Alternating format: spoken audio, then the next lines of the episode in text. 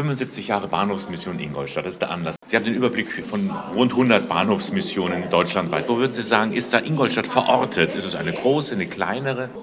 Also Ingolstadt ist wie jede andere Bahnhofsmission auch eine Bahnhofsmission, die eben halt aufgrund der Bedingungen vor Ort jeweils ein ganz unterschiedliches Bild abgibt. Das ist völlig klar, weil es kleinere Stationen gibt, die vielleicht von der Bedeutung als innerstädtische Sozialstation sehr weit weg sind. Der Bahnhof ist irgendwo außerhalb. Der Bahnhof ist zur Hälfte stillgelegt, aber ansonsten eine wichtige Umsteigefunktion für Fahrschüler, die es ja heute immer noch gibt oder wieder gibt. Das heißt also, die Station ist jeweils unterschiedlich.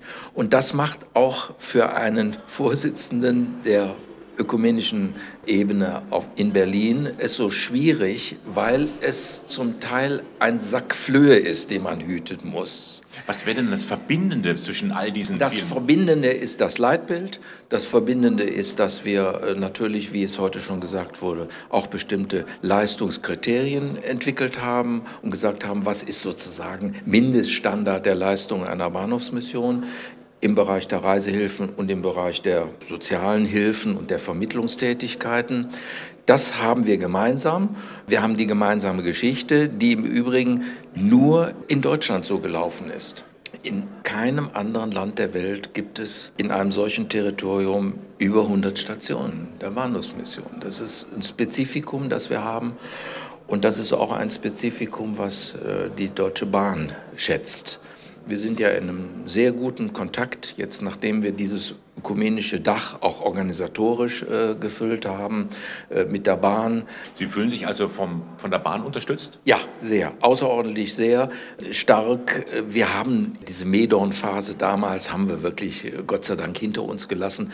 Und das Wichtige ist, ich glaube, von der Politik angefangen, über den Verkehrsminister, über den Bahnvorstand, alle wissen, die Bahn als zentrales Verkehrssystem ist eine Gemeinwohlaufgabe. Es ist eine gesamtgesellschaftliche Aufgabe und nicht eine Aufgabe einer Aktiengesellschaft, die sozusagen ihren Gewinn äh, maximieren muss. Und das, glaube ich, ist eine, eine gute auch gesellschaftspolitische Grundlage, um gemeinsam über die Fragen der Verantwortung der kirchlichen Träger, die Verantwortung der Kommunen für unsere Arbeit. Da sieht es auch nicht überall gut aus, aber hier in Ingolstadt habe ich den Eindruck, alle ziehen am gleichen Strang. Ein Wort zum Image der Bahnhofsmissionen. In dem Wort steckt ja zwei drin. Bahnhof, das ist die Deutsche Bahn, Mission, die Kirche. Bahn und Kirche, das sind jetzt nicht gerade zwei große Player in der Deutschland, die jetzt so als Sympathieträger zählen. Wie betrifft das die Bahnhofsmission? Also zunächst mal äh, muss natürlich der Außenstehende wissen, wir haben nicht mehr den klassischen traditionellen Missionsbegriff, klar, den ja. wir vor uns hertragen, dass wir andere Leute bekehren wollen von äh, einer bestimmten konfessionellen oder religiösen Richtung her. Eines zeichnet uns, glaube ich, aus, wenn man das öffentliche Echo mal so ein bisschen wahrnimmt. Wir, machen, wir haben ja nicht das Geld, um eigene Umfragen zu organisieren. Die Bahnhofsmission hat eigentlich auch bei denen, die mit der Bahnhofsmission Bahnhofsmission nichts zu tun haben, weil sie wirklich notorische Autofahrer sind.